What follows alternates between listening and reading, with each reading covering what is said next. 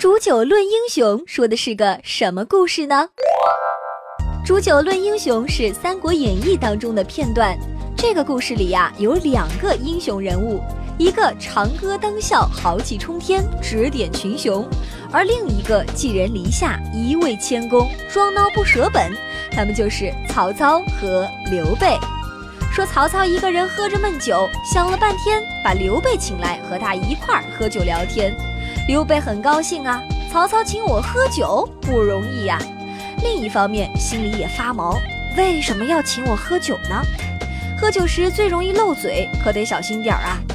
有些人虽然一度贫困潦倒，但依旧掩盖不了他的大贵之气，而刘备就是这样的人。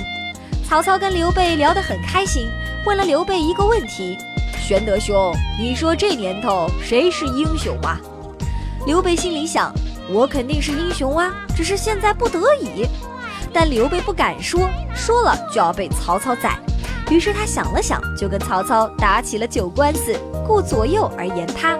绕了半天，曹操有点不耐烦了，端起一杯酒喝完，说：“别绕了，这年头真正的英雄人物就是你跟我。”这时，天上轰隆一声打了个巨雷，刘备呆呆地看着曹操，筷子掉到了地上，一只筷子在地上弹了一下。曹操正用袖子擦胡子上的酒，听到筷子落地又弹起的声音，就问刘备：“怎么了？”刘备赶忙顺口说了句：“哎呦，这么大的雷，吓死我了！”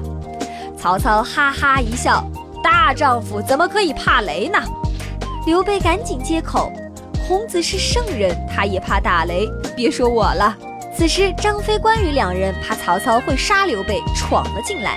见刘备没事，关羽连忙掩饰，说自己来舞剑助兴。曹操说：“这又不是鸿门宴。”然后斟酒让他们压惊。